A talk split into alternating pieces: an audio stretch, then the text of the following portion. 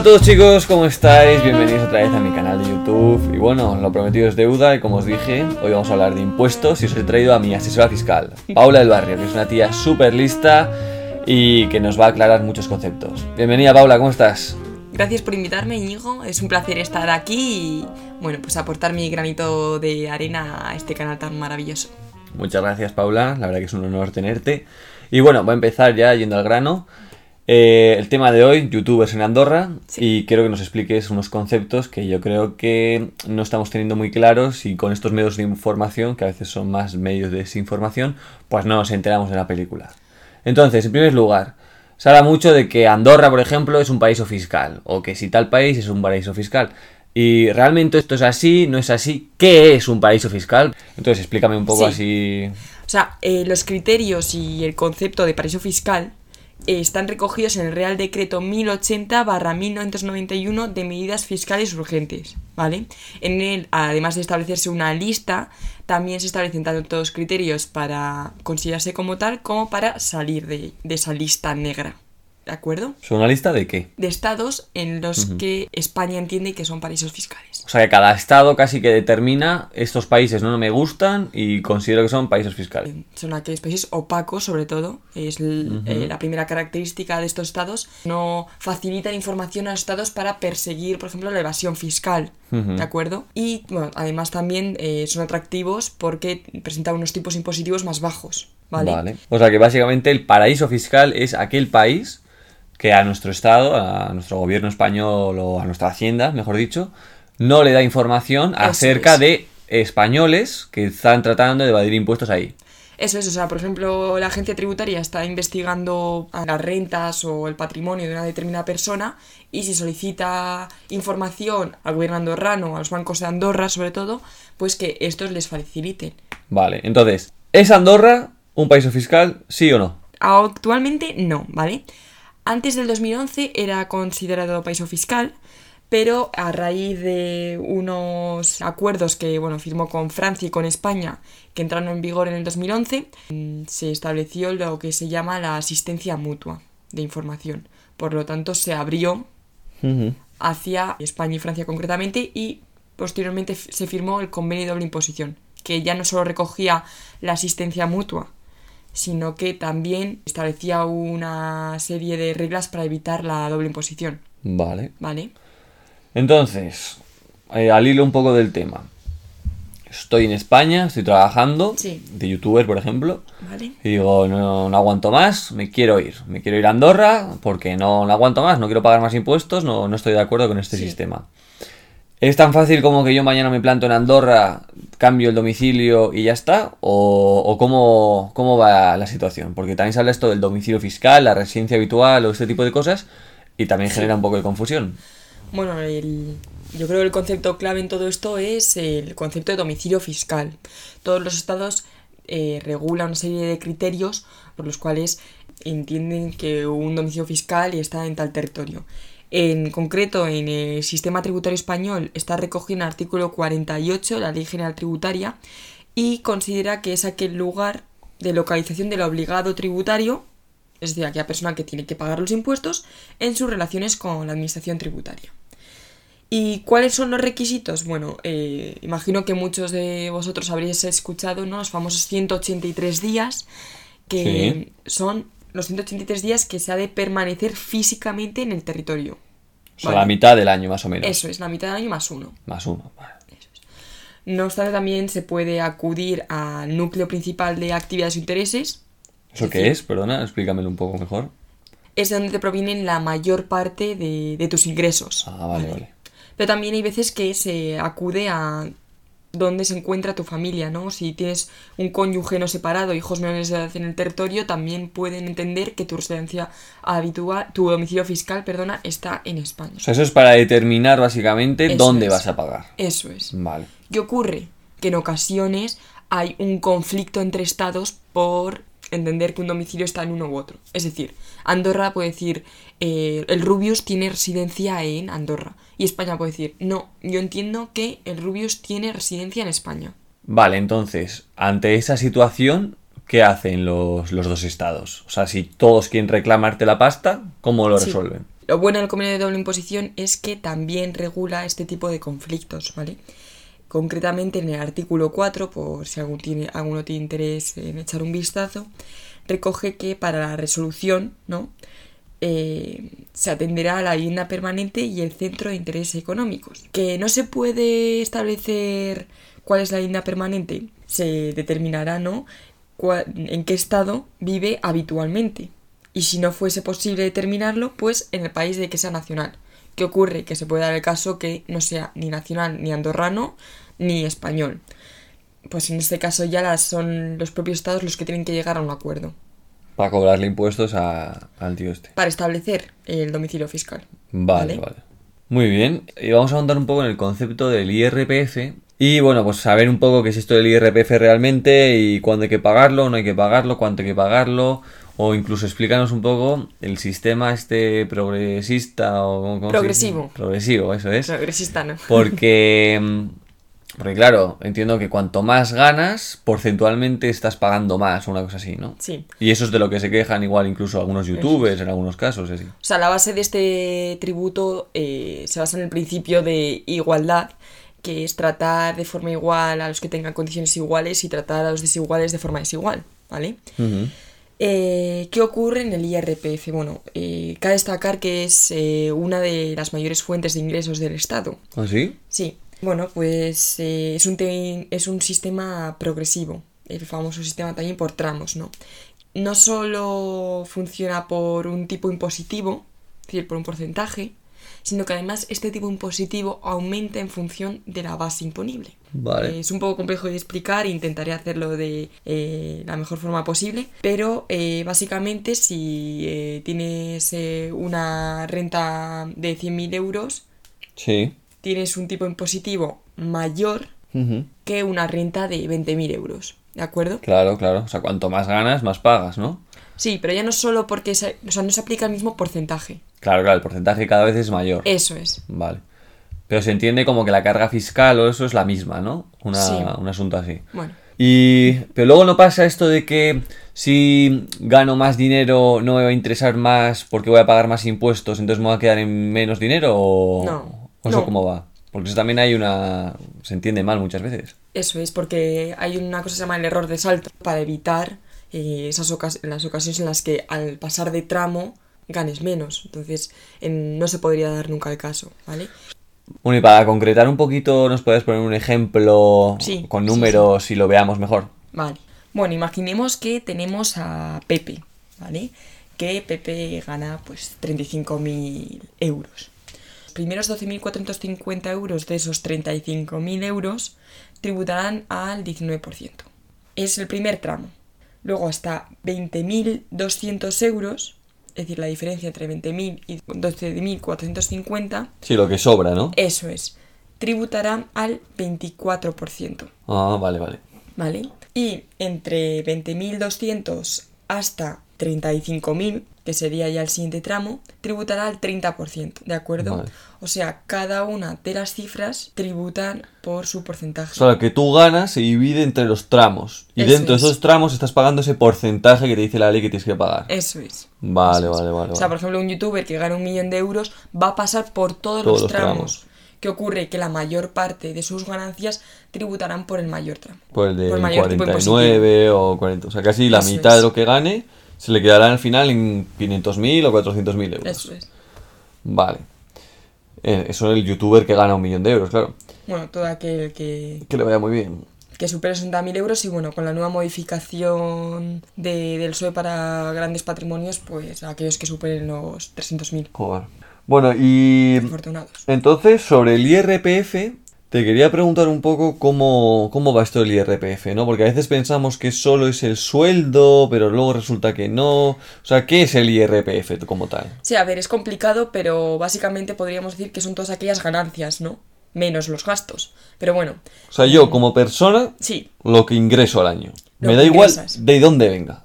Casi, por así decirlo, ¿no? Entre comillas. Sí, bueno, también tendrías que deducir, por ejemplo, la seguridad social, ¿no? Que son los gastos. Claro. O Por ejemplo, si cuando compras un piso, Sí. si lo vendes, pues esa ganancia que has tenido también se imputaría el IRPF, si Vale. vendes las acciones, o si por ejemplo tienes un piso y está en alquiler y recibes unas Eso es una mensuales, ganancia y lo tengo una que ganancia. tributar. Eso es. Por IRPF. en Eso es. Vale, y luego, eh, entonces, también resulta que, eh, eh, no sé si has comentado antes, creo que sí, eh, que en el IRPF es una normativa que al final, pues, tanto el Estado como las comunidades autónomas, pues, regulan, ¿no? Sí, Y entendemos que esta normativa, pues, no es realmente, por ejemplo, los porcentajes que se aplican son parecidos, pero no son iguales dentro de todo el Estado. Entonces, esto no, no, no hace que haya desigualdad. en cuanto al IRPF, eh, las competencias están compartidas, ¿no? La mitad del tipo impositivo la fija el Estado y la otra mitad hay libertad a las comunidades autónomas dentro de, de unos límites. Eh, bueno, pues eh, está el principio de competencia, ¿no? Y cada comunidad autónoma es libre de decidir si prefiere un régimen fiscal más eh, laxo, en el que sea más atractivo a lo mejor para aquellos grandes patrimonios, o un sistema fiscal más gravoso, porque luego considera que de esta forma los servicios sociales y públicos Son mejores, pero entonces yo entiendo que sí hay diferentes tipos impositivos, pero no es inconstitucional. Vale. Y luego hay una cosa bastante curiosa que, que vi en algún medio de comunicación, creo que era en La Sexta o en algún debate de estos de, o de Telecinco, no me acuerdo muy bien, ¿eh? O uno de estos, que comentaba que, bueno, oye, que si se van esos youtubers, pues que no vuelvan, o sea, que no tengan derecho a volver a España, como que...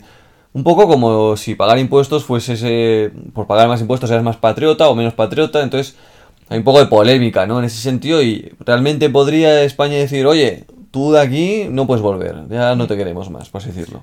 Lo de que eres más o menos patriota, bueno, eso es un sentimiento de cada uno que creo que poco tiene que ver con los impuestos porque son coactivos, o sea, tú no decides. eh. Y luego en cuanto a si pueden o no mm, impedirte la entrada o impedirte que te marches a otro país, estarían claramente atentando contra un derecho fundamental. La Constitución española, en el artículo 19, recoge que los españoles tienen derecho a elegir libremente su residencia y también tienen derecho a entrar y salir libremente.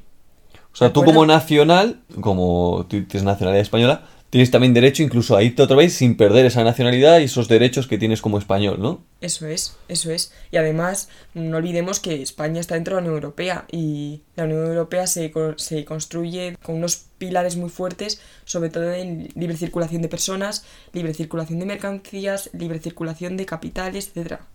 Eh, bueno, Sería imposible negarle una entrada a una persona Sí. porque se hay otro país. Son aclaraciones mediáticas. eh, Claro. no se han dicho sin pensar. También se está viendo que al final, yo, yo mismo he oído también, en- incluso en algún programa radiofónico, y- oye, que se están yendo, están evadiendo impuestos, están el- eludiendo impuestos. Y, y creo que pues, se, lanza un mensaje muy erróneo porque es verdad que pues, tú puedes ir de otro país a evadir impuestos, a eludir incluso a Andorra, pero te puedes ir incluso a Luxemburgo, a donde quieras. Porque eso es, evadir impuestos es no que declarar lo que tienes que Eso declarar. es, es no declarar. Pero en el caso de los youtubers, eh, igual hay algún caso que puede haber ocurrido, pero es así, es así este asunto, o simplemente te estás yendo a otro país a tributar. como hemos dicho, ¿no? Eh, Andorra tiene firma un convenio de no imposición en el que se somete ¿no? a aportar información a España sobre qué tributación está pagando pues eh, Rubius o Invictor que también estuvo en el programa de 4, recuerdo. Bueno, sí, sí, están varios, sí. eso es, pues este tipo de personas, si declaran realmente todo aquello que han ganado, no estarían evadiendo ningún impuesto. ¿De acuerdo? Que se han marchado a otro país con el fin de pues ahorrar más porque van a pagar menos impuestos. Bueno, pues como otras personas se pueden ir a lo mejor a Reino Unido o a Alemania porque no encuentran trabajo en España. Bueno, eva- evasión fiscal no es, desde luego, y eso tendría que haber una investigación, una sentencia firme, etcétera. Vale, entonces, a grandes rasgos, ya hemos hecho un breve repasillo de 10 minutitos aquí, pero yo creo que nos queda bastante claro que, punto número uno, Andorra no es un paraíso fiscal. Eso es. Punto número dos, que no están evadiendo impuestos. Eso es. a que priori, habría- que habría que verlo, pero en- hay presunción de inocencia, presunción de inocencia básico en nuestro... Y de hemos aclarado conceptos como el domicilio fiscal, la residencia fiscal, o sea, esta gente que se va ahí, que son Eso es. españoles, siguen siendo españoles, solo que han decidido vivir en otro país. Igual que el que se va a Alemania, a Irlanda, a Estados Unidos, sigue siendo español y va a pagar impuestos donde está viviendo. ¿no? Que es lo... Las motivaciones son independientes. Claro. Y encima están en su derecho de entender que no están a favor de pues, pagar un exceso de impuestos, porque en muchos casos consideran no que estén pagando tanto, ya no es un problema de pagar mucho, sino es un problema de cómo el país lo está gestionando. Que eso es lo que las declaraciones que he oído sobre todo. Que no se están destinando sus impuestos o no ven destinados a, eh, a fines los que crean que sean justos o estén bien, o sociales, etc. Eh, ¿Tú, Paula, te quieres bajar un poco en el tema? ¿Quieres dar un poco tu opinión o, o te meto en un lío aquí? Bueno, sí, a ver, yo creo que básicamente eh, los medios de comunicación han querido crear con todo esto sensacionalismo, polémica, han querido generar contenido y básicamente porque los youtubers pueden ser uno de sus principales rivales, ¿no? Han visto cómo un chico con una cámara y un micrófono aglutinan a más personas que ellos con la cantidad de medios que puede tener una cadena de televisión o una cadena radiofónica, etcétera. Luego, además, creo que el problema jurídico está resuelto y es claro, pero eh, aquí subyace un problema político ideológico, es decir, eh, estoy de acuerdo con pagar tantos impuestos eh, o estoy de acuerdo con el destino o el gasto que se está haciendo sobre ellos, pues yo creo que muchas de las motivaciones de estos chicos han sido por, esto. Han visto que después de una pandemia no se han destinado mejor ayudas a hostelería, etcétera, ¿no? Y bueno, lo de que si es ético o no es ético, eso yo creo que al final es cuestión de cada uno. Que si uno entiende que tiene que pagar, que esos impuestos son normales, ¿no? Y que esa carga fiscal la tiene que asumir para afrontar y que tengamos unos servicios públicos de calidad, pues es perfectamente válido como aquel que entiende que no, que no están bien gestionados y que se quiere ir a Andorra. Sí, o sea, al fin y al cabo cada uno decide un poco, ¿no? Y entiende que es lo mejor para él o, o para el resto también, ¿no? Porque muchas veces, ante una misma situación, ¿no? El que puede haber dos personas que pagan muchos impuestos y uno considera que está estupendo, que le parece bien pagarlos y que cree que se van a destinar bien, pero otro, por ejemplo, dice, bueno, yo no estoy a favor de, de este sistema, porque por un lado no quiero pagar tanto y por otro lado, eh, no me parece bien que me quiten tanto para estos fines que no estoy de acuerdo. Eso Entonces, pues bueno, es un poco de la libertad de cada uno, ¿no? y de, realmente decidir. Claro, es que todos somos libres. Eh, claro. Tenemos que tener la capacidad de decisión de si queremos vivir o no, si queremos estar sometidos a, este, este sistema. O sea, no es un tema tanto de solidaridad, sino un sistema casi, o sea, un tema casi ideológico, ¿no? o de principios. El problema que aquí veo es que, ¿qué pinto yo eh, cuestionando lo que hace el otro sobre su vida, sobre si se quiere ir o no a vivir a Andorra. Es que yo aquí no pinto nada. Sí, otra cuestión sería, igual, ya esto para otro día, eh, una persona que se queda en España viviendo, pero realmente tiene su residencia en Andorra, entonces ahí esas cosas sí que sería un poco, no, Ahí estamos en un problema jurídico, o sea, y eso es otra cuestión completamente eh, independiente. Porque esa persona se estaría aprovechando de toda España, pero... Pero a ver, aquí entendemos que el, YouTube, el youtuber que se va allí, se va y reside allí, ¿no? Eso es, eso es. Claro, aquí ya se Aquí se van con todas las consecuencias. Eso es. Aquí ya se está. O sea, en los medios de comunicación que se escuchan muchos, es que entienden que van a, que se van a quedar aquí a vivir y que mm, ponen su residencia fiscal allí. Y se quedan aquí y se aprovechan de la sanidad de aquí o, de la educación. Que bueno, que parece que solo son los, únicos. inspecciones, etcétera. Vamos, no creo que, estén libres. Sí, no ha sido. Ya he visto que no era nada fácil tampoco irse y que han pasado muchas inspecciones y haciendo. Y bueno, ellos lo pueden hacer porque tienen un, un, modelo de negocio que les permite eh, deslocalizarse. Claro, otras personas igual no se van porque realmente lo tienen mucho más complicado. Claro, es que estos chicos lo tienen todo online. Eh, la mayoría de sus ingresos no son publicitarios, vienen, provienen de otros países, eh, pueden realizar su actividad donde quieran. Bueno, desde luego eh, es un tema profundamente interesante te agradezco mucho que hayas venido aquí a nuestro a mi canal, perdona. Muchas gracias a ti, por invitarme. Y por ser mi asesora fiscal, que estoy muy contento de que seas. Y bueno, entiendo que otro día igual podemos venir a hablar de otros temas. Hmm. Y bueno, pues por ahora. Lo que queráis. Eso es. Muchas gracias, Paula. Lo dejamos aquí, ¿vale? Perfecto. Un saludo a todos los oyentes y bueno, un fuerte abrazo. Venga chicos, hasta luego.